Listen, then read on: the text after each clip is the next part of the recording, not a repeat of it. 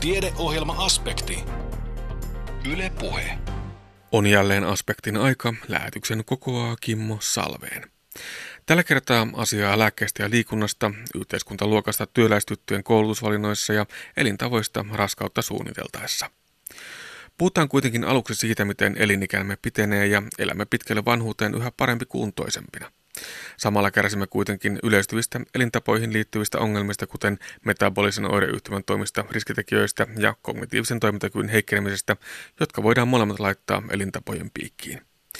Tältä osin tiederintamalla on kuitenkin hyviä uutisia, vai mitä? Pohjoismaisen ruokavalion ja kestävyyskunnon vaikutuksia metabolisen oireyhtymän riskitekijöihin ja kognitioon väitöksessään tutkinut terveystieteiden maisteri Reija Männikkö. Tiedemaailman kautta on nyt tullut uutta näyttöä viime vuosina siitä, että elintavoilla, esimerkiksi sillä ruokavaliolla, liikunnalla, ihminen pystyy vaikuttamaan myös sinne omaa kognitiiviseen toimintakykyynsä, eli siihen tiedon käsittelyyn ja sitä kautta myös esimerkiksi ennaltaehkäisemään tämmöisiä dementoivia sairauksia, esimerkiksi Alzheimerin tautia. Olet myös itse väitellyt tässä, tässä taannoin ja, ja tuloksena oli, että pohjoismainen ruokavalio ja hyvä kestävyyskunto voisivat ehkäistä metabolista oireyhtymää ja tiedonkäsittelyn heikkenemistä. Tämäkin on ihan mielenkiintoinen tulos. Joo, kyllä. Eli tuossa omassa työssä tutkin ruokavalion ja kestävyyskunnon yhteyttä sinne metaboliseen oireyhtymään ja sen lisäksi myös sitten tämän pohjoismaisen ruokavalion yhteyttä sinne kognitiiviseen toimintakykyyn. Ja kyllä sieltä näihin molempiin tekijöihin sekä metaboliseen oireyhtymään että kognitioon liittyen löytyi, löyty niitä elintapatekijöitä, että ruokavaliolla, liikunnalla on, on vaikutusta. Ja varsinkin sitten tuohon kognitioon liittyen, niin tämä pohjoismainen ruokavalio on tosi mielenkiintoinen siinä mielessä, että tässä viime vuosina on tullut näyttöä siitä, että sillä on sydän- ja verisuoniterveyteen myönteistä vaikutusta, mutta tämä on nyt itse asiassa, mikä omassa väitöskirjassa tuli, niin ihan semmoista uutta näyttöä siitä, että sillä on vaikutusta myös sinne meidän aivotoimintoihin, eli sinne kognitiiviseen toimintakykyyn sitten. Niin, eli metabolinen oireyhtymä on sydänverisen sairauksien riskitekijöiden kasauma ja se taas puolestaan sitten nostaa riskiä sairastua esimerkiksi toisen, ä, tyypin 2 diabetekseen ja sitten tämä toinen näkökulma tässä oli tämä kognitio, eli muistin tarkkaavaisuuden ja oppimiskyvyn kyvyn heikentyminen ja, ja tota, sekö nyt sitten voi jollakin tapaa liittyä tähän samaan ongelmaryppääseen? Joo, kyllä. Eli sekä metabolinen oireyhtymä sekä sitten se tyypin 2 diabetes ja muut tämmöiset sydän- ja verisuonisairaudet, niin nyt on tullut näyttöä siitä, että ne voi altistaa myös sinne aivoterveyden heikkenemiselle, esimerkiksi sinne dementialle. Eli näissä voidaan niin puhua semmoisesta riskitekijöiden kasaantumasta tai jatkumosta tietyllä tavalla. Et eihän se tarkoita sitä, että jos jollakin ihmisellä on metabolinen oireyhtymä, että automaattisesti tulee kakkostyypin diabetes ja sitä kautta automaattisesti sitten dementia, vaan kyse on siitä, että tiedetään se riskin lisääntyminen. Että jos sitä metabolista oireyhtymää tai diabetesta löytyy, niin, niin sit on suuremmassa riskissä sinne kognitio heikentymiseen myöskin ja terveyttä edistäessä näitä riskejä on hyvä varmasti myöskin tutkia. Miten nyt sitten päädyt tutkimaan tällaista yhdistelmää? Oliko tämä miten, miten itsestään selvä, selvä, että niputetaan tästä sitten metabolinen oireyhtymä ja kognitiiviset ominaisuudet? No kyllä se tietynlainen, ei se ihan itsestään selvää ollut, että kyllä siinä on niin kuin tietynlaista prosessointia tässä matkan varrella ollut.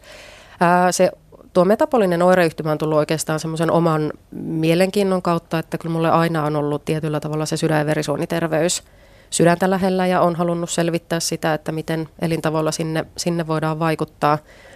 Mutta sitten tämä kognitio on aihealueena ennen tätä väitöskirjaa, niin oli itselle täysin uusi asia ja täysin vieras asia, et en käytännössä tiennyt siitä oikein mitään. Ja se, että miten se kognitio on tähän omaan väitöskirjaan sitten eksynyt näistä lähtökohdista lähtien, niin siitä täytyy kyllä kiitos antaa tuonne Kuopion liikuntalääketieteen tutkimuslaitoksen johtajalle Raine Rauramalle, joka, joka sitä ehdotti, että otetaan tämä kognitiokin mukaan. Rainer osasi haistella sen, että tämä kognitio on tällä hetkellä tutkimusmaailmassa semmoinen kuuma peruna, mielenkiinnon koht- vilkkaankin niin kuin mielenkiinnon kohteena ja, ja tota, hyvin ajankohtainen aihe. Itse sitä alkuun vähän vastustelin, että ei rahkeet riitä sinne, mutta kyllä täytyy nyt kiitokset Rainerille antaa, että hän kannusti kuitenkin sitten tätä tekemään. Että mielenkiintoinen maailma kyllä. Niin, eli siellä oli taustalla tämmöinen laajempi Dextra-tutkimus. Öö, tämmöinen Doctors Extra, eli tulee englanninkielisistä sanoista Dose Responses to Exercise Training, eli Tämä on tämmöinen iso, iso interventiotutkimus, eli siinä on ollut tuhat, reilu 1400 kuopiolaista keski-ikäistä ja ikääntyvää miestä ja naista mukana. Ja heistä osa on tämän tutkimuksen aikana saanut ruokavalioohjausta, osa on saanut kestävyysliikuntaohjausta, osa on käynyt kuntosalilla ja sitten siellä on ollut myös tämmöisiä yhdistelmiä ryhmiä, missä osa on, osa on saaneet sekä ruokavalioohjausta että sitten jotain kestävyysliikuntaan liittyvää ohjausta. Ihan mukavaa olisi kuitenkin 1400 kuopiolaista. Miten tätä tutkimusta sitten tehtiin käytännössä? Tutkimus on alkanut, tai alun perin siis on lähtenyt liikkeelle siitä, että ihan tämmöinen tietystä ikäryhmästä on otettu iso otanta, 3000 ihmisen otanta, kuopiolaisia miehiä ja naisia, ja heille on sitten lähetetty kutsukirja, että haluatteko osallistua tämmöiseen ruokavalio- ja liikunta, liikuntatutkimukseen – ja sitten nämä ihmiset, jotka on vastanneet myöntävästi, niin heidät on sitten kutsuttu ä, alkumittauksiin. Ja siellä alkumittauksissa niin oli itse asiassa neljä, neljä tapaamista kaiken kaikkiaan. Ja siellä tehtiin hyvin kattavasti erilaisia terveyteen liittyviä tutkimuksia, ä, sydänfilmiä, verenpainetta, otettiin isoliuta verinäytteitä, missä esimerkiksi kolesterolitasoja ja sokeritasoja määritettiin. Kysyttiin ruokavaliosta – erilaisilla kyselyillä, ruokapäiväkirjalla, liikuntahaastatteluita tehtiin ja sitten myös tehtiin tämmöinen maksimaalisen hapenoton testi, eli polkupyörällä nämä ihmiset sitten siellä itseään tietyllä tavalla kiusasivat, että mitattiin, että minkälainen se ihmisen kuntotaso sitten on ja tämän tyyppisiä. Ja sitten heidät arvottiin satunnaisesti sitten johonkin näistä, joko sinne ruokavalio- tai liikuntapuolen ryhmiin. Ja, ja tota, kukin ihminen oli neljä vuotta siinä tutkimuksessa mukana. Ja siinä neljän vuoden aikana he sitten sai sen oman ryhmänsä ää, tavoitteiden mukaisesti joko sitä ruokavalio- tai liikuntaohjausta. Ja, ja tota, hyvin yksilöllisesti sitten lähdettiin viemään sitä, että meillä on tietyt tutkimukselliset tavoitteet, mitä ruokavaliolta odotettiin, mutta se, että miten niihin lähdettiin menemään, niin yksilöllisesti sitten se ohjaus toteutettiin. Niitä sanoo se esiin tämä pohjoismainen ruokavalio. Mm. mihinkä suuntaan nyt sitten näitä, näitä koehenkilöiden ruokavalioita lähdettiin linjaamaan? Tämähän se ilmeisesti se oli se niin kuin kova ydin siinä, tämä pohjoismainen ruokavalio. Äh, joo, meillä oli niin kuin siinä tutki- tuossa interventioasetelmassa, niin, niin, niin ne tavoitteet tuli näistä virallisista suomalaisista ravitsemussuosituksista, joka itse asiassa on hyvin lähellä tätä pohjoismaista ruokavaliota. Se, miten tuossa omassa tutkimuksessa, niin en varsinaisesti ole niin tässä interventioasetelmassa katsonut, eli en sillä ryhmien välisiä eroja on verrannut, vaan, vaan siellä on niin lähtötilanteessa määritetty ruokapäiväkirjan avulla se ruokavalio. Sieltä on rakennettu semmoinen ruokavalion kokonaisuutta kuvaava pohjoismaisen ruokavalion tämmöinen mittari ja katsottu, että onko se yhteydessä sitten neljän vuoden kuluttua mitattuun kognitiiviseen toimintakykyyn. Mutta tässä pohjoismaisessa ruokavaliossa niin siellä on ulottuvuuksia esimerkiksi kasvisten osalta, että minkä verran käyttää kasviksia, minkä verran käyttää kalaa, minkä verran käyttää täysyväisiä viljavalmisteita ja sitä kautta minkälainen on kuidun saanti ja myös sitten rypsiöljyn käyttöä sieltä yritetty hakea, koska se on semmoinen pohjoismaiseen ruokavalion kuuluva, kuuluva osa-alue. Niin, eli mikään kovin vieras tämä kuitenkaan ei tämä ruokavalio ole, jolla näihin hyvin tuloksia on sitten lopulta päästy. Ei suinkaan, eli nimenomaan tässä on ollut tarkoitus se, että haetaan semmoista terveellistä, meille suomalaisille tuttua ruokavaliota.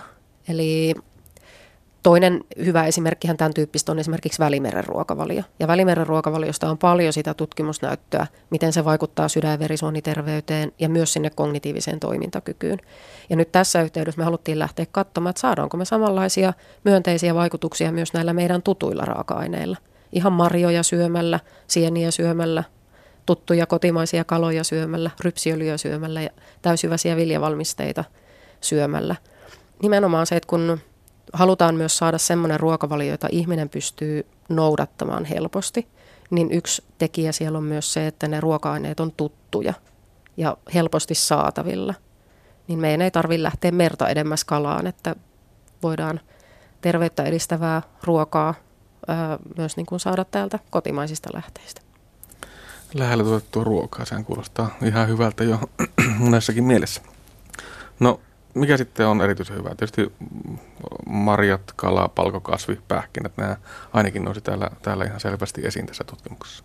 No joo, ne nousi niin sen metabolisen oireyhtymän tiimoilta. Eli metabolisen oireyhtymän katoin myös sillä tavalla, että mitkä yksittäiset ruoka-aineet siellä nousee esiin metabolisen oireyhtymän riskin kannalta. Ja, ja siellä nousi miehillä marjat, kala ja palkokasvit ja pähkinät. Eli ne oli semmoisia metaboliselta oireyhtymältä suojaavia ruoka-aineita. Ja naisilla sitten vastaavasti havaittiin, että naiset, jotka söi reilusti makkaraa, niin heillä oli sitten suurempi riski sairastua siihen metaboliseen oireyhtymään. Mistähän tämä voisi sitten johtua? Miksi tämä makkara nousee täältä niin selvästi esiin? No makkara on, siis kyllä niin kun tutkimusnäyttöä aikaisemmin on siitä, että niin kun liha näyttäisi kaiken kaikkiaan olevan semmoinen esimerkiksi sydän- ja verisuoniterveyden kannalta vähän tämmöinen epäedullinen. Toki lihas on myös hyviä raaka-aineita, hyvänlaatuista proteiinia ja niin edespäin. Mutta runsaasti käytettynä niin sillä näyttäisi olevan haitallisia vaikutuksia. Ja erityisesti se näyttäisi tulevan esiin makkaralla sen takia, että, että siellä makkarassa on paljon niitä tyydyttyneitä eli kovia rasvoja. Siellä on reilusti suolaa, mutta yksistään nekään ei sitä selitä. Että on spekuloitu, että onko siellä esimerkiksi makkaroissa käytettävillä nitriiteillä esimerkiksi jotakin merkitystä ja oma, oma osuutensa. Mutta tota, se, mikä sen riskin kohoaman sieltä sitten loppujen lopuksi, onko joku yksittäinen ravintoaine tai tämmöinen, mikä sen selittää, sitä ei varmasti täysin tiedetä. Mutta toki se on käytännön elämän kannalta hyvä ja tärkeä havainto se, että me ruoka-aineista puhutaan ja sieltä, sieltä löydetään niitä suojaavia tekijöitä ja riskitekijöitä. Onko tämä miten olennaista sitten, että, että se riski löytyy nimenomaan selvemmin naisilta kuin miehiltä? Onko sillä merkitystä? Tämän tutkimuksen pohjalta ei voida vielä sanoa niin, että miehet saisivat syödä makkaraa ihan vapaasti, että se ei heidän terveyteen vaikuta, vaan se enemmän selittyy sillä, että, että tässä meidän tutkimuksessa niin miesten ja naisten välillä oli siinä ruoan käytössä eroja. Eli esimerkiksi tämän makkaran osalta niin keskimäärin nämä miehet, jotka tutkimuksessa oli mukana, niin käyttivät aika paljon sitä makkaraa. Mutta sitten taas naisilla siellä tuli sitä hajontaa paljon enemmän. Eli siellä oli semmoisia naisia, jotka ei käyttänyt ollenkaan ja sitten taas toisena ääripäänä semmoisia, jotka käytti paljon. Ja miehillä se oli paljon suppeempaa, se, se hajonta oli paljon suppeempaa. Eli aina jos meillä on enemmän sitä haitaria siinä käytössä, niin sieltä on myös luonnollisesti helpompi saada sitten näitä havaintoja esiin. Mä enemmän selittäisin sitä tätä kautta. Eli ei saatu synninpäästöä tästäkään. No ikävä Sitten. kyllä, en nyt anna synninpäästöä. Selvä juttu. No tuossa tutkimuksessa siis havaittiin, että, että mitä, mitä paremmin tuo miesten ja naisten, siis molempien ruokavalio vastasi tuota terveellistä pohjoismaista ruokavaliota, niin sitä parempi sitten oli myöskin yleinen kognitiivinen toimintakyky neljän vuoden seurannan jälkeen. Tämä oli siis ihan, ihan selvä tulos. Kyllä, joo. Ja sinällään mielenkiintoinen tulos myöskin, että tosiaan aikaisemmin tämmöisiä havaintoja ei ole, ei ole tehty, että Eli ei, ei tarvitse välttämättä lähteä edelleenkään hakemaan superfoodia ja brain foodia ja, ja muuta tuolta kojimarjoista ja muista, vaan että tämä, tämä meidän ihan kotoinen ruoka pärjää tässä ihan hyvin. Kotoinen ruoka pärjää vallan mainiosti ja varsinkin meillä on metsät pullollaan meidän omia superfoodeja, eli erilaisia marjoja ja sieniä, täysyväisiä viljavalmisteita, niin kuin ruista, ohraa, kauraa, rypsiöljyä, jossa on erinomainen rasvanlaatu ja ja tota, välttämättömiä rasvahappoja saadaan paljon. Että sieltä myös sinne pääkoppaan vaikuttavia aineita sitten saadaan. No mitä sitten tuo kestävyyskunto? Hyvän kestävyyskunnon myös avattiin sitten ehkäisevän metabolisen oireyhtymän riskiä. Missä määrin? No sillä oli tosi voimakas merkitys. Tätä, tätä katsottiin niin, että nämä meidän tutkittavat jaettiin kestävyyskunnon suhteen kolmeen ryhmään, niin että siellä oli miehillä ja naisilla omat ryhmät ja vielä ikä myös huomioitiin siinä, että, että mihin ryhmään sitten asettu. Niin se, esimerkiksi semmoisilla henkilöillä, ketkä kuulu sinne parhaaseen kolmannekseen tämän kestävyyskunnon suhteen, niin heillä oli 90 prosenttia pienempi riski siihen metaboliseen oireyhtymään verrattuna niihin, ketkä sitten taas kuulu sinne heikoimpaan kuntoon. Ja se oli tosi voimakas tosiaan tämä tämä kestävyyskunnon yhteys sinne metaboliseen oireyhtymään. Onko se sitten selvempi kuin tuolla ruokavaliolla? No kyllä se tässä tutkimusaineistossa näyttäytyi selvempänä. Toki sieltä löytyi myös niin kuin ruokavaliolta selvä yhteys, että mitä terveellisempi ruokavalio oli, niin sitä pienempi oli metabolisen oireyhtymän riski. Mutta siellä ei nämä riskin pienenemä ei ollut ihan niin selkeä, mikä tuossa kestävyyskunnossa. korkein tuo riski oli niille, joiden kestävyyskunto oli, oli sitten heikko ja jotka eivät sitten myöskään ravitsemuspuolella näitä tavoitteita saavuttanut. Kyllä. Ja Eli tässä katsottiin myös tämmöistä kestävyyskunnon ja ruokavalion kokonaisuuden yhteispalettia. Ja tämä ajatus vähän itsellä tuli sitä kautta, että käytännössä on, on törmännyt ihmisiä, jotka sanoo, että kun minä liikun paljon, niin saan syödä mitä haluan. Ja oman ideologian tämä ei niin kuin istu alkuunkaan, että, että tuota, aina näen kuitenkin sen ihmisen terveyden ja hyvinvoinnin tietyllä tavalla kokonaispakettina ja myös niin, että erilaiset tekijät meillä yhdessä vaikuttaa siihen meidän terveyteen ja hyvinvointiin. Eli sen takia sitten myös tähän väitöskirjaan halusin sitä ottaa, tämmöistä yhteisnäkökulmaa. Ja, ja tota, tosiaan sieltä löytyi se, että ketkä, kenellä oli ö, huono se kestävyyskunto ja sitten se ruokavalio oli niin sanotusti epäterveellinen, niin heillä oli huomattavasti korkeampi riski siihen metabolisen oireyhtymään. Ja sitten taas kaikista pienin se riski oli niillä, kellä oli hyvä kestävyyskunto ja terveellinen ruokavalio. Tämän tutkimuksen yhteydessä puhutaan tuosta kestävyyskunnosta vain ja ainoastaan tuon metabolisen oireyhtymän näkökulmasta. Miksi tätä kognitioyhteyttä ei tässä tutkimuksessa ole mukana? No tämä on enemmän semmoinen tutkimuksen rajaamiseen liittyvä asia, eli ää, paljon olisi asioita, mielenkiintoisia asioita, mitä, mitä voisi tutkia ja mitä itsekin haluaisi tutkia, mutta sitten kun mietitään väitöskirjaa, niin kun se täytyy johonkin rajata, niin sitten on päädytty siihen, että itsellä kuitenkin se ruokavalio on siinä se vahvempi osa-alue, että sen, sen ö, yhteyksiä sekä sinne metaboliseen oireyhtymään että kognitio haluttiin katsoa, mutta sitten halusin pienessä määrin myös sen kestävyyskunnon sinne mukaan, ja se päädyttiin sitten ottaa tuohon metabolisen oireyhtymän näkökulmasta sitten se. Että tämä nyt ei suinkaan tarkoita sitä, että kestävyyskunnolla ei olisi yhteyttä kognitioon, koska kyllä on paljon tutkimuksia siitä, että sillä on yhteyttä myös, myös sinne tiedon käsittelykykyyn. Ja, ja tota, eli samalla tavalla kuin sydänverisuoniterveyteen voidaan hyvällä kunnolla vaikuttaa, niin uskon vahvasti siihen, että myös, myös sinne kognitioon sillä voidaan vaikuttaa. Mitä johtopäätöksiä tekisit mielelläsi tästä tutkimuksesta? Miten pitkälle, pitkälle näitä, näitä tuloksia voidaan, voidaan tuota, pitää todenmukaisena vai tarvitaanko vielä vielä tuota, jonkun verran jatkotutkimuksia?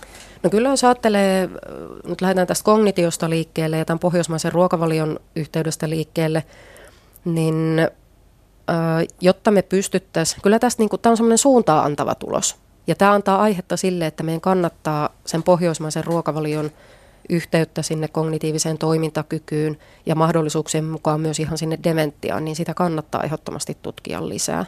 Että ei me tämän yksittäisen tutkimuksen pohjalta vielä voida mitään suosituksia asiasta antaa, mutta antaa vahvasti kyllä vi, niin kuin suuntaa siihen, että kannattaa penkoa, penkoa tätä teemaa enemmänkin. Näin terveystieteiden maisteri Reija Männikkö, jonka väitöskirja tarkastettiin Itä-Suomen yliopistossa syyskuussa. Mitä on hyvä tietää, jos harrastaa aktiivista liikuntaa ja käytössä on säännöllinen lääkitys jotain sairautta varten?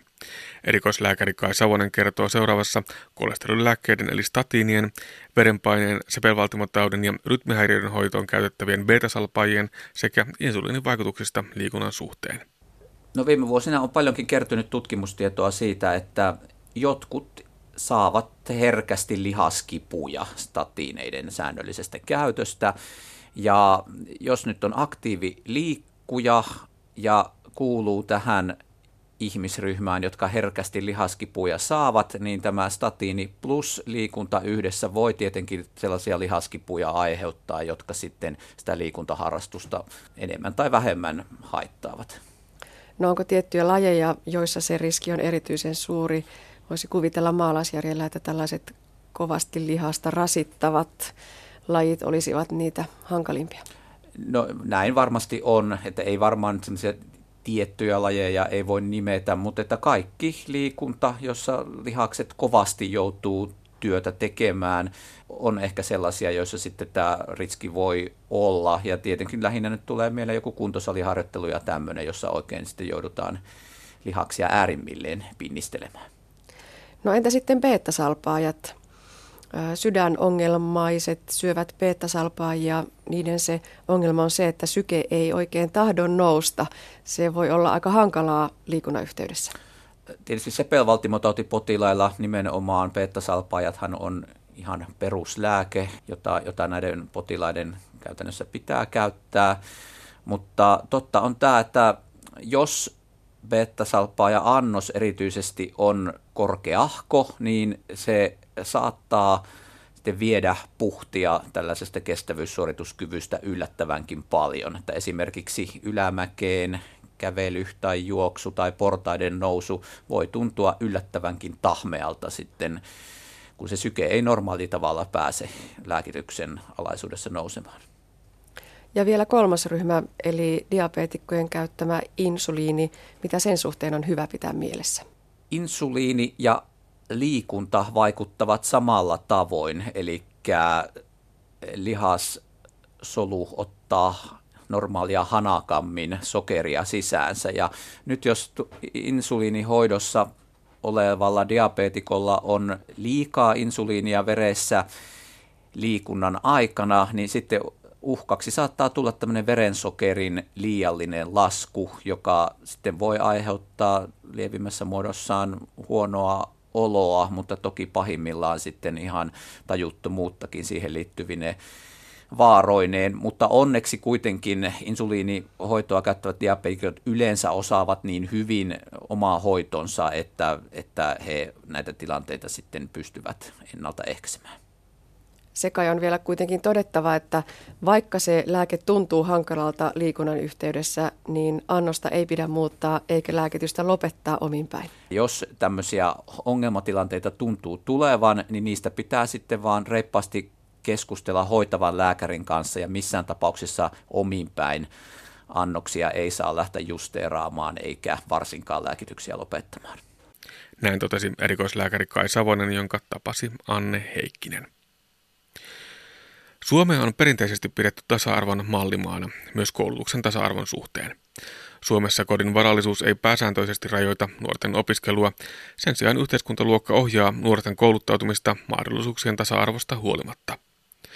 Itä-Suomen yliopiston sosiologian yliopiston lehtori Mari Käyhkön tieteenpäivillä Kuopiossa pitämässä esityksessä tarkastellaan yhteiskuntaluokan merkitystä työläistaustaisten nuorten naisten koulutusvalinnoissa kahden tutkimusaineiston pohjalta. Eli lähtökohdaksi voi todeta sen, että Suomea on pidetty tällaisena eräänä koulutuksellisen tasa-arvon mallimaana, jossa on hyvinvointivaltiollisella koulutuspolitiikalla rakennettu erityisesti mahdollisuuksien tasa-arvoa, mikä tarkoittaa sitä, että perhetausta, luokkakysymys, sukupuoli tai asuinpaikka esimerkiksi ei saisi rajoittaa nuorten koulutusvalintoja tai kouluttautumista.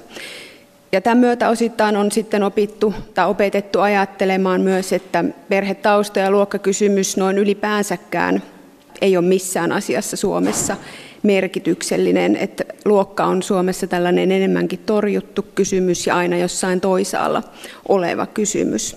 Ja ajatellaan helposti, että kaikki on kiinni vain itsestä ja siitä, että haluaa tarpeeksi asioita.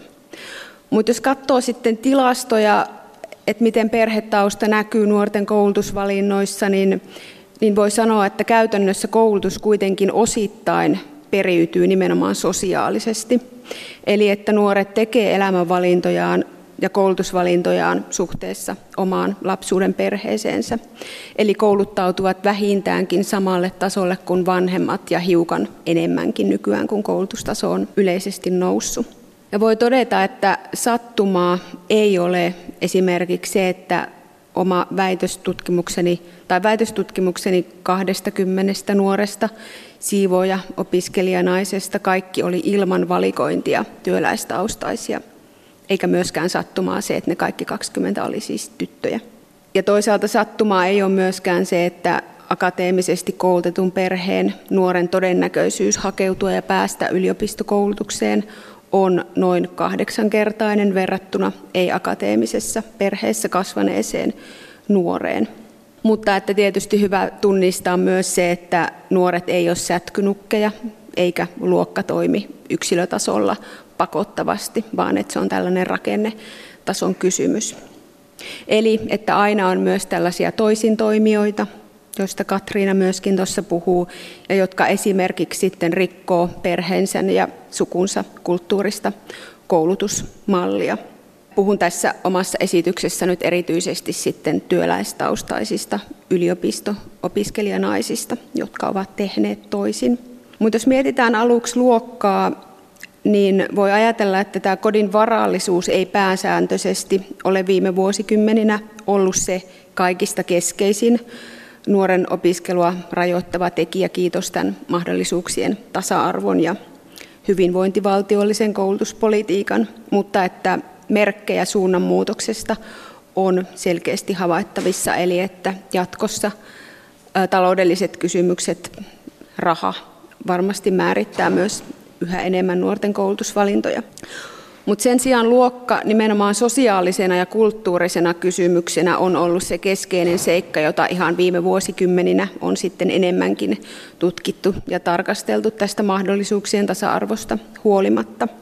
Ja tällä viitataan siis nimenomaan perheiden erilaisiin elämänorientaatioihin, mihin asioihin perheessä keskitytään, millaisia arvostuksia perheessä arjessa on, millaisia koulunkäyntiin liittyviä malleja perheissä on ja millaisia odotuksia ja velvollisuuksia myöskin lapsiin eri perheissä suunnataan ja millaisia resursseja, siis kulttuurisia, sosiaalisia ja myös taloudellisia resursseja erilaisissa perheissä on. Ja nämä kysymykset kytkeytyy sitten konkreettisesti siihen, että millaisten asioiden ympärille erilaisten perheiden arki ihan arkisesti, konkreettisesti rakentuu. Eli kuinka eri perheissä elämää eletään ja kuinka erilaiset arvostukset näkyy siinä arkisessa elämässä. Että minkälaiset asiat on läsnä ja poissa erilaisten perheiden arjesta, mikä on tuttua ja vierasta ja mikä on toisaalta se koulutuksen paikka kaikkineen siinä perheen arjessa. Esimerkiksi rakentaako se sitä perheen arkea ihan niin kuin aikataulullisestikin. Puhutaanko kouluttautumisesta, onko se poissa oleva, läsnä oleva, miten lapsia ohjataan, vaaditaanko heitä, säädelläänkö heidän koulunkäyntiään. Nämä nyt ihan vain tämmöisinä esimerkkeinä. Eli että nämä perheiden arkiset itsestäänselvyydet voivat olla hyvinkin monenlaisia. Ja sellainen tyypillinen, mitä olen huomannut, kun olen omia tutkimuksia tehnyt ja lukenut toisten tutkimuksia, niin on, että työläisperheissä kouluttautuminen on usein sellainen niin kuin toisaalta poissa oleva kysymys, ei ehkä kaikista keskeisin siinä perheen arjessa, ja toisaalta myöskin tällainen vain yksi asia muiden joukossa, kun taas on paljon tutkimustietoa siitä, että, että keskiluokkaisissa perheissä se lapsen koulunkäynti on se perheen yhteinen projekti, niin kuin Katriina tuossa edellä jo mainitsikin. Joo, tässä on, tuota, en lue tätä nyt, mutta voitte katsoa, että tässä on esimerkkinä vaan kirja, ö, opettaja, keskiluokkaisessa opettajaperheessä kasvaneen kirjailija Maria Peuran kuvaus omasta, tämmöinen oma elämä, kerrallinen kuvaus siitä omasta arjestaan ja kuinka se kouluttautuminen nimenomaan läpäisee ihan kaikkea siinä arjessa.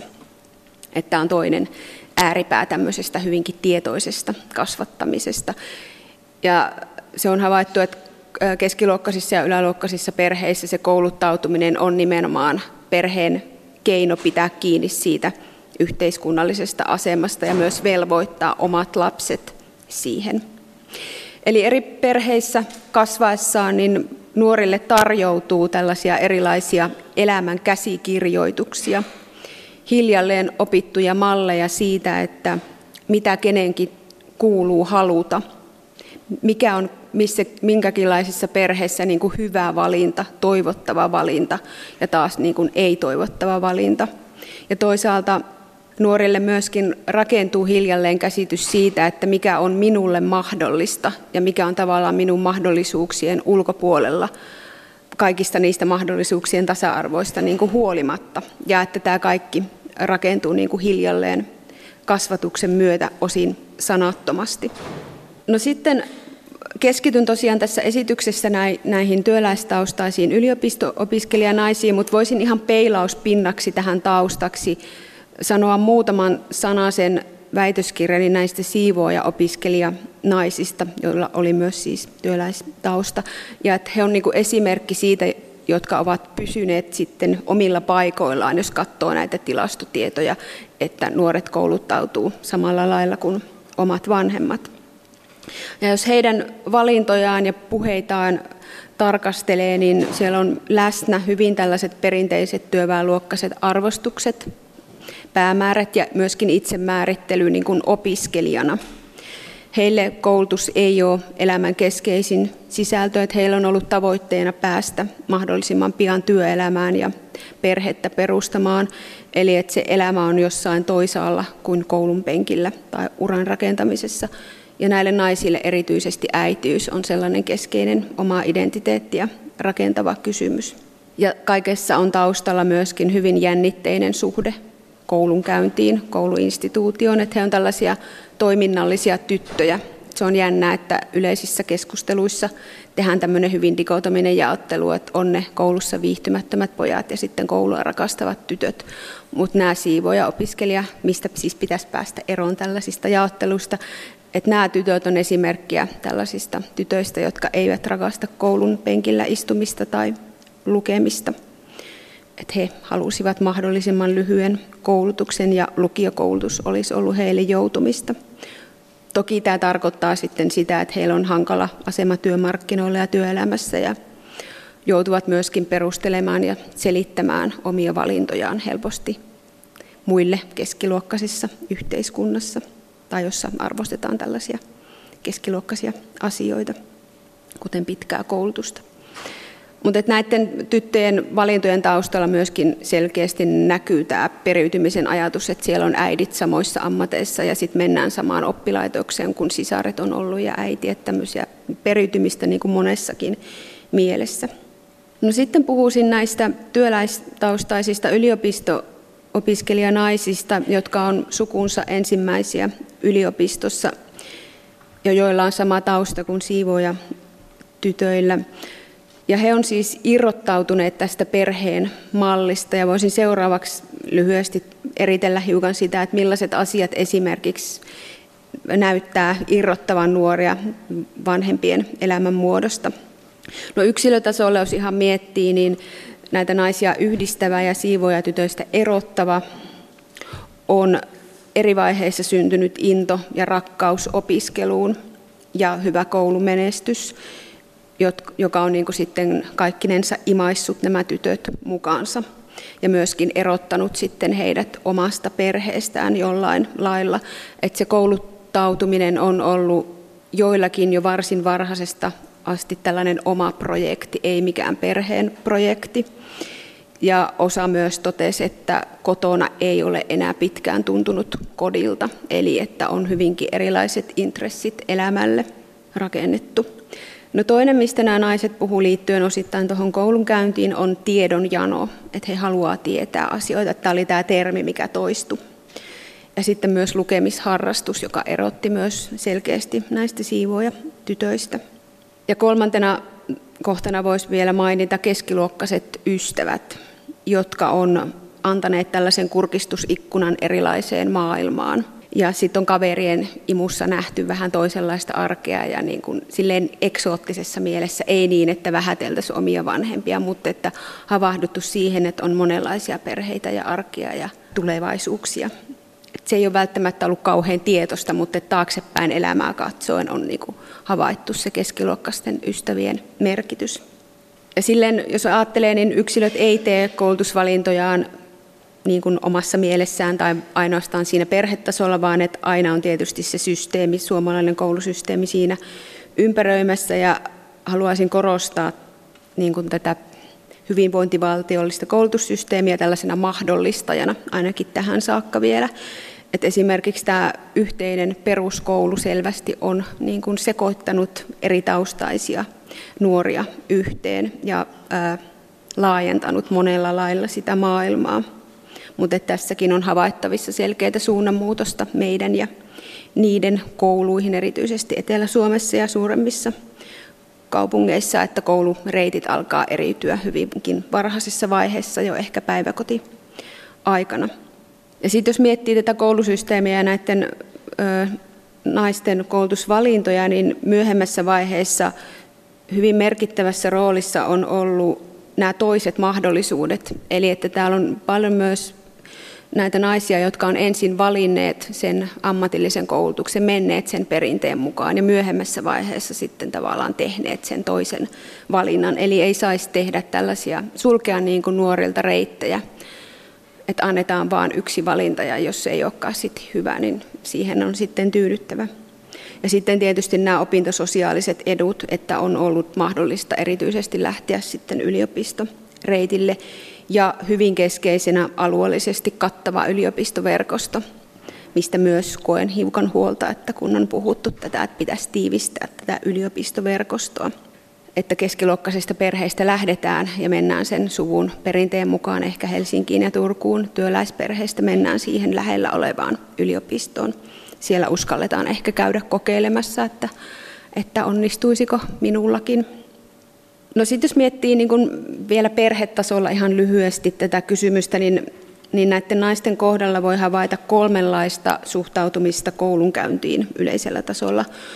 On perheitä, jossa on annettu tilaa koulunkäynnille ja aikaa sille, ja se on nähty positiivisena asiana, mutta vanhemmat ei ole välttämättä pystyneet auttamaan konkreettisesti koulunkäynnissä. Et siinä näkyy ne erilaiset maailmat. Sitten on myös perheitä, jossa on vahvasti läsnä elämän säröisyys, niin kuin monella lailla, ja se läpäisee myös näitä koulutuskysymyksiä. Että se koulutus on ollut joku sivuseikka siinä arjessa, että enemmän on saanut vaikka koulupäivän aikana pelätä sitä, että onko isä tappanut äidin koulupäivän aikana tai aamulla on joudut, joutunut piilottamaan kaikki puukot uunin taakse. Että tämmöisiä toisenlaisia kysymyksiä, jotka sitten sotkee niin kuin sen koulunkäynnin arjen, tai että on kielletty kirjastokortin hankkiminen – ja nuori on sitten salaa hankkinut kirjastokortin ja pitänyt kirjoja lukollisessa kaapissa, että tämä koulutus on myöskin nähty uhkana, niin kuin Katriina puhuu tällaisena kysymyksenä, joka potentiaalisesti vie lapsen mennessään, eli että lapsi muuttuu joksikin muuksi. Mutta tyypillisiin, jos katsoo näitä naisten perheitä tai naisten puheita perheistä, niin on tällainen ajatus, että se kouluttautuminen on ollut yksi asia muiden joukossa. Et koulunkäyntiin sinällään on periaatteessa suhtauduttu ihan ok, mutta että se on kuitenkin käytännössä ollut vanhemmille kaukainen ja vieras elämän alue. Ja että nämä nuoret on jäänyt hyvinkin yksin sen koulunkäynnin kanssa. Ja näissä perheissä on arvostettu enemmän sen koulunkäynnin ja akateemisuuden sijaan enemmänkin työn tekemistä ja kädentaitoja ja nimenomaan ihan samoja, mitä Katriinakin puhuu, ihmetelty, että eikö tuo lukeminen jo riitä ja opiskelu riitä ja kuinka monta vuotta siellä nyt vielä menee ja silmät menee ja itse on myöskin kuullut näitä moneen otteeseen, että mielenterveys järkkyy, kun lukee liikaa tai opiskelee liian pitkälle. Mutta tämä yksin jääminen on näkynyt esimerkiksi siinä, että nämä naiset on aika varhaisessa vaiheessa jo oppineet jarruttelemaan puheitaan kouluun liittyen, että ne on opittu sulkeistamaan keskusteluista ulos, että on ne perheen asiat, joista sitten puhutaan, ja ne koulujutut on sitten niitä omia juttuja. Mutta nämä naiset puhu kuitenkin siitä, että tästä on jäänyt heille tällainen niin kehumisvaje, vaje, eli että he huomaa yhäkin vielä yliopistossa ja myöskin osa näistä naisista on jo väitellyt esimerkiksi, niin vieläkään he ei oikein usko omiin kykyihin, että vähättelevät itseään, että, että näillä kasvatukseen liittyvillä kysymyksillä on hyvinkin tällainen pitkä käsi. Ja liittävät sen nimenomaan tähän, että kun se on ollut sellainen poissa oleva juttu ja kukaan ei ole ikinä kotona kehunut, että oletpas nyt hyvin pärjännyt ja ei ole saanut loistaa, että ei ole voinut niitä hienoja todistuksia kauheasti esitellä, että ne on enemmän voinut sitten aiheuttaa kateutta, mutta poikkeuksia myöskin oli, että oli niitä perheitä, joissa niillä sitten ylpeiltiin. Sitten on kiinnostavaa myös se, että, että luokan merkitys ei katoa yliopiston ovista sisään astuttaessa. Eli luokassa ei ole kysymys vain valinnoista ja hakeutumisesta. Että nämä naisten, naisten kokemus on se, että se kotimaailma, jossa on kasvettu, niin tulee nimenomaan uudella tapaa näkyväksi, kun astuu keski-yläluokkaisilla normeilla ja arvostuksilla toimivaan yliopistomaailmaan. Et lukiossa se ei vielä silleen pompsahtana, mutta et yliopisto oli se, missä se jotenkin sitten erottuu. Et nämä naiset on pärjännyt todella hienosti opinnoissaan, mutta jos miettii kokemuksellisella tasolla – että miten se luokka konkretisoituu, niin, niin nämä nyt on esimerkkejä, että on muitakin asioita sitten, mutta tällainen vierauden ja alemmuuden tunne on tuttua. sekä puutteellisena koetut akateemiset kompetenssit ja kulttuurinen pääoma. Tuossa nyt on yksi esi- lyhyt esimerkki. Eli tällainen vajavainen ja vääränlainen ajatus ja kokemus siitä, että ei ole opittu niitä asioita jo kotona, jotka niin, joihin niin kuin keskiluokkaisemmat ystävät ja opiskelutoverit ovat niin kuin hiljalleen jo kasvaneet. Eli he kokevat, että heillä on kiinni otettavaa niissä opinnoissa, erityisesti kielen käyttöön ja argumentointiin, keskustelukulttuuriin liittyvissä kysymyksissä. Et seminaareissa ollaan helposti hiljaa, kun olisi, vaikka olisi kuinka paljon hienoja asioita mielessä, mutta tuntuu, että ne tilanteet on pelottavia ja että ei osata ilmaista niitä asioita vaadittavalla tavalla. Jättäydytään sitten syrjään helposti. No toinen asia, nämä limittyy toisiinsa, on tämä maailmojen vieraus ja erillisyys. Eli jos ajattelee keskiluokkaisia tai yläluokkaisia nuoria, jossa perheessä on akateemisia tutkintoja, niin nuoren yliopistoon siirtyminen on tällainen niin kuin moving on, eli että sinne vaan siirrytään, että jatketaan siinä niin kuin entisessä maailmassa ja se on tuttua muille. Mutta työväenluokkaisissa perheissä voi ajatella, että yliopistoon siirtymä on tämmöinen moving out, eli että siirrytään ulos jostain tutusta, muille niin kuin tutusta. Ja mikä konkretisoituu sitten, että ei esimerkiksi vieläkään tietysti, kun ei aiemminkaan, niin saa apuja ja neuvoja yliopisto-opintoihin liittyen ja vanhemmilla ei ole kokemusta.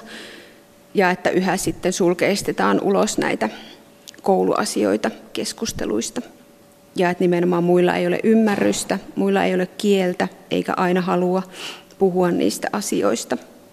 Ja tämä on myös hyvin tuttua niin kuin itselle, että huomaa ihan aina kun omat vanhemmat tapaa, niin tämä kysymys jotenkin tulee omaan mieleen, että elää täysin niin kuin kahdessa eri maailmassa, että on se yliopistomari, jossa on töissä ja, ja sitten on se kotimari tai lapsuuden kotimari, ja siellä ei puhuta millään lailla minun työjutuista, tai eikä puhuttu myöskään opiskeluun liittyvistä asioista aiemmin.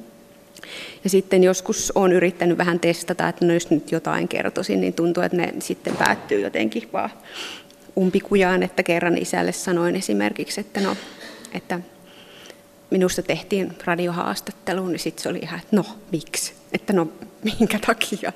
Että niin kuin, kun eihän tiedä, että mitä on tutkinut tai että jotain ehkä kiinnostaa minun puheet tai näin. Että se loppui siihen sitten se keskustelu. Että nämä on vaan tämmöisiä niin kuin hauskoja tilanteita, jotka kertoo niistä maailmojen erilaisuuksista. Eli tämä yksin omillaan oleminen sitten helposti niin kuin kertautuu ja siihen on jo totuttu. No viimeisenä esimerkkinä vielä sitten mainitsen tämän oman kyvykkyyden epäilyn, eli hyvin tyypillistä näille naisille oli tällainen paljastumisen pelko. Eli että milloin yliopisto ja kaikki muut opiskelijat tajuaa sen, että minä en kuulu tänne maailmaan, että kelpaanko ja riitänkö minä. Eli tämä käsitys omasta puutteellisuudesta nimenomaan yliopistomaailmassa niin kuin vääränlaisena jotenkin konkretisoituu ja näkyy sitten näiden naisten opiskelussa hyvin tiukkana työmoraalina. Että toisaalta ylisuoritetaan ja sitten toisaalta ehkä niin kuin alisuoritetaan, eli kieltäydytään asioista, kun ajatellaan, että ei minusta tähän ole. Ja tämäkin on vieläkin yhä saatan aika monestikin kieltäytyä, kun tulee semmoinen sisäinen ääni, että sinä tyhmä Mari, tuo ei ole sinun paikkasi ja sitten sanon, että en tule. Mutta nämä on tällaisia asioita, joista ei saisi ehkä edes puhua, mutta et jotka ei myöskään välttämättä näy ulospäin, mutta jotka tuntuu ja niin kuin pitkälläkin aikavälillä. Ja tietysti hankalaa niissä on se, että ne helposti yksilöllistetään ja ei nähdä, että kysymys on niin kuin kasvatuksesta ja luokasta tällaisena kulttuurisena ja sosiaalisena kysymyksenä. No jotain yhteenvetoa, jos vielä on hiukan aikaa, niin voi todeta sen, että luokka siis muotoilee monin tavoin yksilöiden elämän mahdollisuuksia ja valintoja, mutta että kuitenkin sitkeät myytit yhtenäisestä kansasta ja luokattomasta yhteiskunnasta piilottaa nuorten erilaiset arkiset todellisuudet ja kokemukset ja kouluttautumisen eriävät ehdot. Ja myöskin keskeistä on se, että sosiaalinen eriarvoisuus koulutuksen kentällä ei ole niinkään niin kuin näkyvästi ulos sulkevaa tai syrjivää, vaan että se ilmenee pitkälti myös koulutuksellisena itsevalikointina, siis ulosvalikointina nimenomaan. Eli että yksilöt rajaavat itse omaa liikkumatilansa ja mahdollisuuksiaan. Eli nämä epäröinnit, että ei minusta ole tähän ja hiljalleen rakentuneet väärinkäsitykset itsestä ja erityisesti se, että ei ole malleja. Että se on myös jännä, että jos on yksikin joku sukulainen tai joku kuka on päässyt yliopistoon, niin ne on helposti tällaisia niin kuin esikuvia, että kun sekin on siellä, niin ehkä minäkin niin kuin pystyisin siellä pärjäämään. Ja tässä omassa aineistossa näkyy selkeästi myös tämä, mistä vähän aiemmin viittasin, että, että nimenomaan Joensuu tällaisena maaseutuyliopistona on nähty turvallisena paikkana, että johon minäkin voin tuntea kuuluvani, että Helsinkiin ja Turkuun ei olisi lähdetty välttämättä edes hakeutumaan. Että eräs näistä naisista totesi, että yliopisto on ollut tällainen Jumalasta seuraava asia, jotain niin kuin omasta arjesta täysin poissa olevaa. Se, että se jollain tapaa tulee lähelle, niin on sitten merkityksellistä.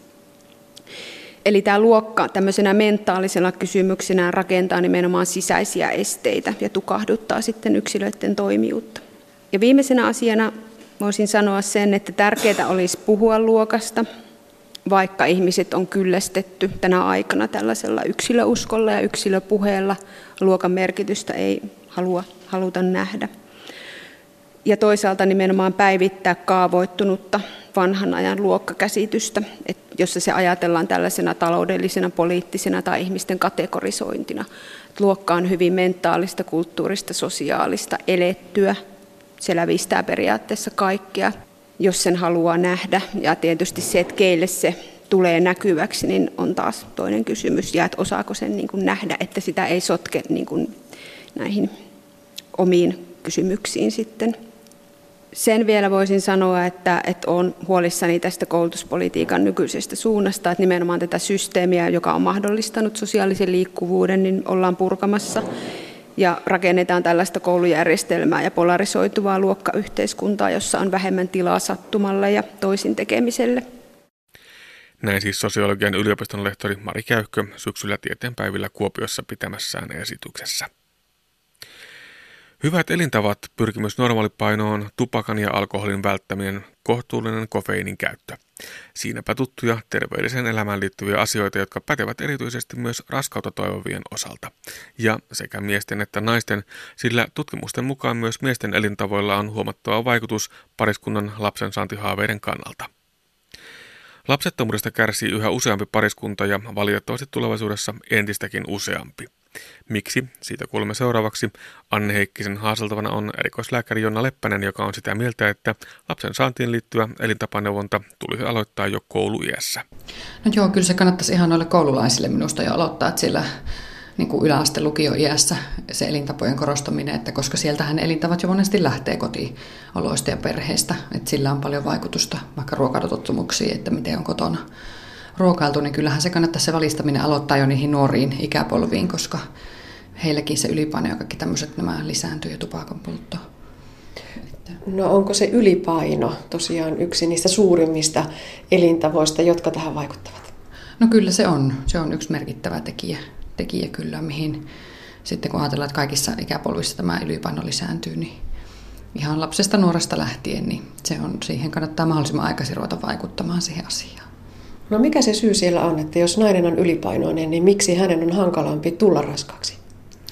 No tämä ylipaino vaikuttaa hyvin monenlaisilla tämmöisillä hormonaalisilla mekanismeilla, eli tämmöisen metabolian ja tämmöisten erilaisten aineenvaihduntatekijöiden hormoneiden kautta, kautta ja sitten häiritsee sitä monarakkulan valikoitumista ja kasvamista. Eli voi aiheuttaa kuukautishäiriöitä ja kohdulimakalvo ei ole niin vastaanottava sitten sille raskaudelle ja alkiolle kuin normaalitilanteessa. Että siellä on hyvin monimutkainen tämmöinen hormonaalinen prosessi taustalla. Mutta sitten myös miehen ylipaino, sekin vaikuttaa. Joo, kyllä. Eli rasvakudos, rasvakudos erittää estrogeenia myös miehillä. Ja se taas sitten vaikuttaa testosteronipitoisuuteen ja siittiötuotantoon kiveksissä sitä kautta heikentää semenesteen laatua. Ja sitten myös niin kuin tämä lihavuuden lämpövaikutus kiveksiin miehillä vaikuttaa. Eli No miten nopeasti sitten nähdään sen painon pudotuksen vaikutus siihen positiiviseen hedelmällisyystulokseen? No kyllä se niin kuin kuukausissa, vuosissa tulee se vaikutus. Että siitä toki kestää aina sen kolme, kolmisen kuukautta, niin se ihan muutamassa viikossa ei tule, että se vähän hitaammin, hitaammin se vaikutus tulee, mutta joka tapauksessa kannattaa. No entä sitten kofeiini? Kahvista raskauden aikana puhutaan paljon, mutta pitäisikö puhua myös ennen raskautta?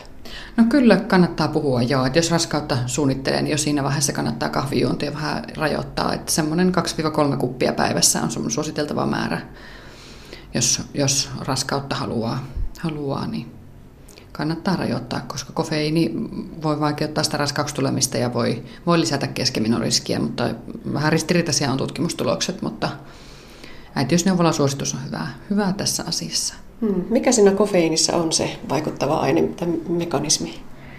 Tiedetäänkö sitä? Sitä ei oikein tiedetä itse asiassa, että mikä se on se mekanismi, että, että sen takia siitä onkin niin ristiriitaisia ne tutkimustulokset. Osassa tutkimuksista ei ole saatu eroa ja sitten osassa taas on saatu jo hyvin pienilläkin määrillä, että keskenmenot on lisääntynyt ja näin, mutta sitä ei tarkalleen tiedetä. No entä sitten alkoholi? Se on meille tuttu peikko vanhat säännöt pitävät varmaan edelleen paikkansa. No kyllä joo, että jos raskautta toivoo, niin alkoholin käyttöä kannattaa rajoittaa. Rajoittaa, että semmoinen kohtuukäyttö tai mahdollisimman niukka käyttö on suositeltavaa. suositeltavaa että naisilla jopa kohtuullinen käyttö jo voi estää ovulaation tapahtumista ja miehilläkin jopa, jopa kolme annosta päivässä voi heikentää jo siemennesteen laatua ja varsinkin sitten jos käyttää enemmän, enemmän eli suurkulutuksen rajat jo ylittyy, niin sitten sillä voi olla vaikutusta siemennesteen laatuun. No sitten se toinen tuttu pahis, eli tupakka, tupakointi. Mikä vaikutus tupakoinnilla on hedelmöitymiseen? No tupakka, tupakalla on ihan selkeä kiistaton tutkimusnäyttö sekä miehillä että naisilla. Naisilla että naisilla, naisilla se tota, heikentää tätä munasolujen laatua ja kiihdyttää niiden tuhoa. Eli vaihdevuodetkin tulee tupakoivilla naisilla yhdestä neljää vuotta aikaisemmin kuin tupakoimattomilla naisilla. Ja, ja sitten tuota, sieltä muna, munasolun follikkelinesteestä ihan löytyy näitä tupakan myrkyllisiä aineosia, että, että se, se kyllä vaikuttaa hyvin monella mekanismilla siihen munasolun ja sen laatuun ja heikentää raskaaksi tulemista. Miehillä taas sitten siemennesteeseen vaikuttaa, vaikuttaa, että liikkuvuus ja tiheys voi madaltua tupakoinnin myötä. Ja sitten vielä semmoinen kiinnostava tieto, että raskaana oleva nainen, joka tupakoi, niin voi vaikuttaa haitallisesti sen tulevan lapsen tuleviin lapsiin. Joo, kyllä. Eli tyttö- sekä poikasikiöillä on molemmilla tämä saatu jo selville, että, että se voi vaikuttaa sitten niin kuin jo sinne seuraavankin sukupolveen ja heidän lapsettomuuteen sitten tämä odottava äidin tupakointi. No puhutaan sitten ihan loppuun vielä muutama sana, Joona Leppänen, niistä lapsettomuushoidon keinoista. Millainen repertuaari meillä nykyisin on käytössä? No yleensä lähdetään liikkeelle tämmöisillä kevyemmillä hoidoilla, eli ihan tämmöisillä ovulaatioinduktiohoidoilla, että voidaan sitä munarakkulan kehitystä tukea joko tabletti- tai hormonipistoslääkityksellä pienellä annoksella. Siihen voidaan yhdistää tämmöiset inseminaatiohoidot vähän sitä lapsettomuuden syystä riippuen. Ja jos niistä ei tule tulosta, niin sitten siirrytään tähän koeputkihedelmöityshoitoon, mikä on tehokkainta, tehokkainta, mutta myös raskainta lapsettomuuden hoitoa. No kuinka moni pari saa avun näillä hoidoilla? No 80 prosenttia saa käytyään kaikki nämä hoidot läpi, niin saa sen lapsen lopulta kotiinsa. Että pienempi osa on se, joka ilman kokonaan jää omaa biologista lasta. No jos saisit antaa sellaisia vinkkejä omaa lasta toivoville nuorille naisille ja myös miehille, niin mitkä ne olisi? No tämmöiset hyvät elintavat, eli pyrkimys normaalipainoon, että yli- ja alipaino on molemmat huonoja, tupakan ja päihteiden välttäminen ja kohtuullinen kahvin kulut, kofeiinin käyttö, sitähän on myös näissä energiajuomissa ja limonadeissa, että kohtuus kaikessa niin sanotusti. No voiko siihen ikään vaikuttaa? Sen me tiedämme myöskin, että mitä iäkkäämpi nainen on, sitä hankalampi hänen on tulla raskaaksi. No joo, kyllä, että, että mitä nuorempana, niin sitä parempi tavallaan sekin, että naisilla semmoinen alle 30 vuotta on paras, parasta hedelmällisintä aikaa se 20-30 vuoden ikä ja miehillä sitten alle 35 vuotta, että sen jälkeen siemen sitten alkaa pikkuhiljaa heikentyä. Ainahan toki elämäntilanne sitten ei ole semmoinen, että siihen pystyy, mutta se olisi niin kuin se suositeltavin ikä. No voiko sitä ajatella, että lapsettomuus ja hoidot eivät ainakaan, niiden tarve ei vähene, koska lapsia hankitaan alativan vanhempana, tehdään uraa ja niin edelleen. Ja, ja sitten myöskin ylipaino, tiedämme, että se on alati kasvava kansanterveysongelma. Joo, kyllä, kyllä näin voisi ajatella, että ei se ainakaan vähenemään päin ole, että pikemminkin just lisääntymään päin näistä syistä, että semmoinen valistaminen ja tämä elämäntapaohjaus on hyvin tärkeää, tärkeää näissä asioissa kyllä. Näin totesi lääketieteen lisensiaatti erikoislääkäri Jonna Leppänen Kuopion yliopistollisesta sairaalasta. Ja näin päättyy tämänkertainen aspekti. Lisää aiheistamme netissä osoitteessa kantti.net kautta aspekti sekä Yle Areenassa.